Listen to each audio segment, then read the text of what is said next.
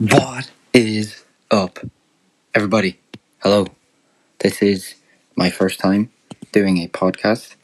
Uh, possibly could be my last as well, depending on how it goes. But you know, I see I see David Dobrik. I see everybody doing podcasts nowadays, and I'm like, you know what? What's to stop me from doing one?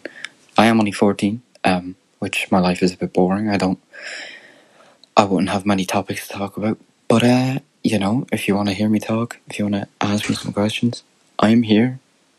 I'm going to be making this podcast, and let's have some fun with it.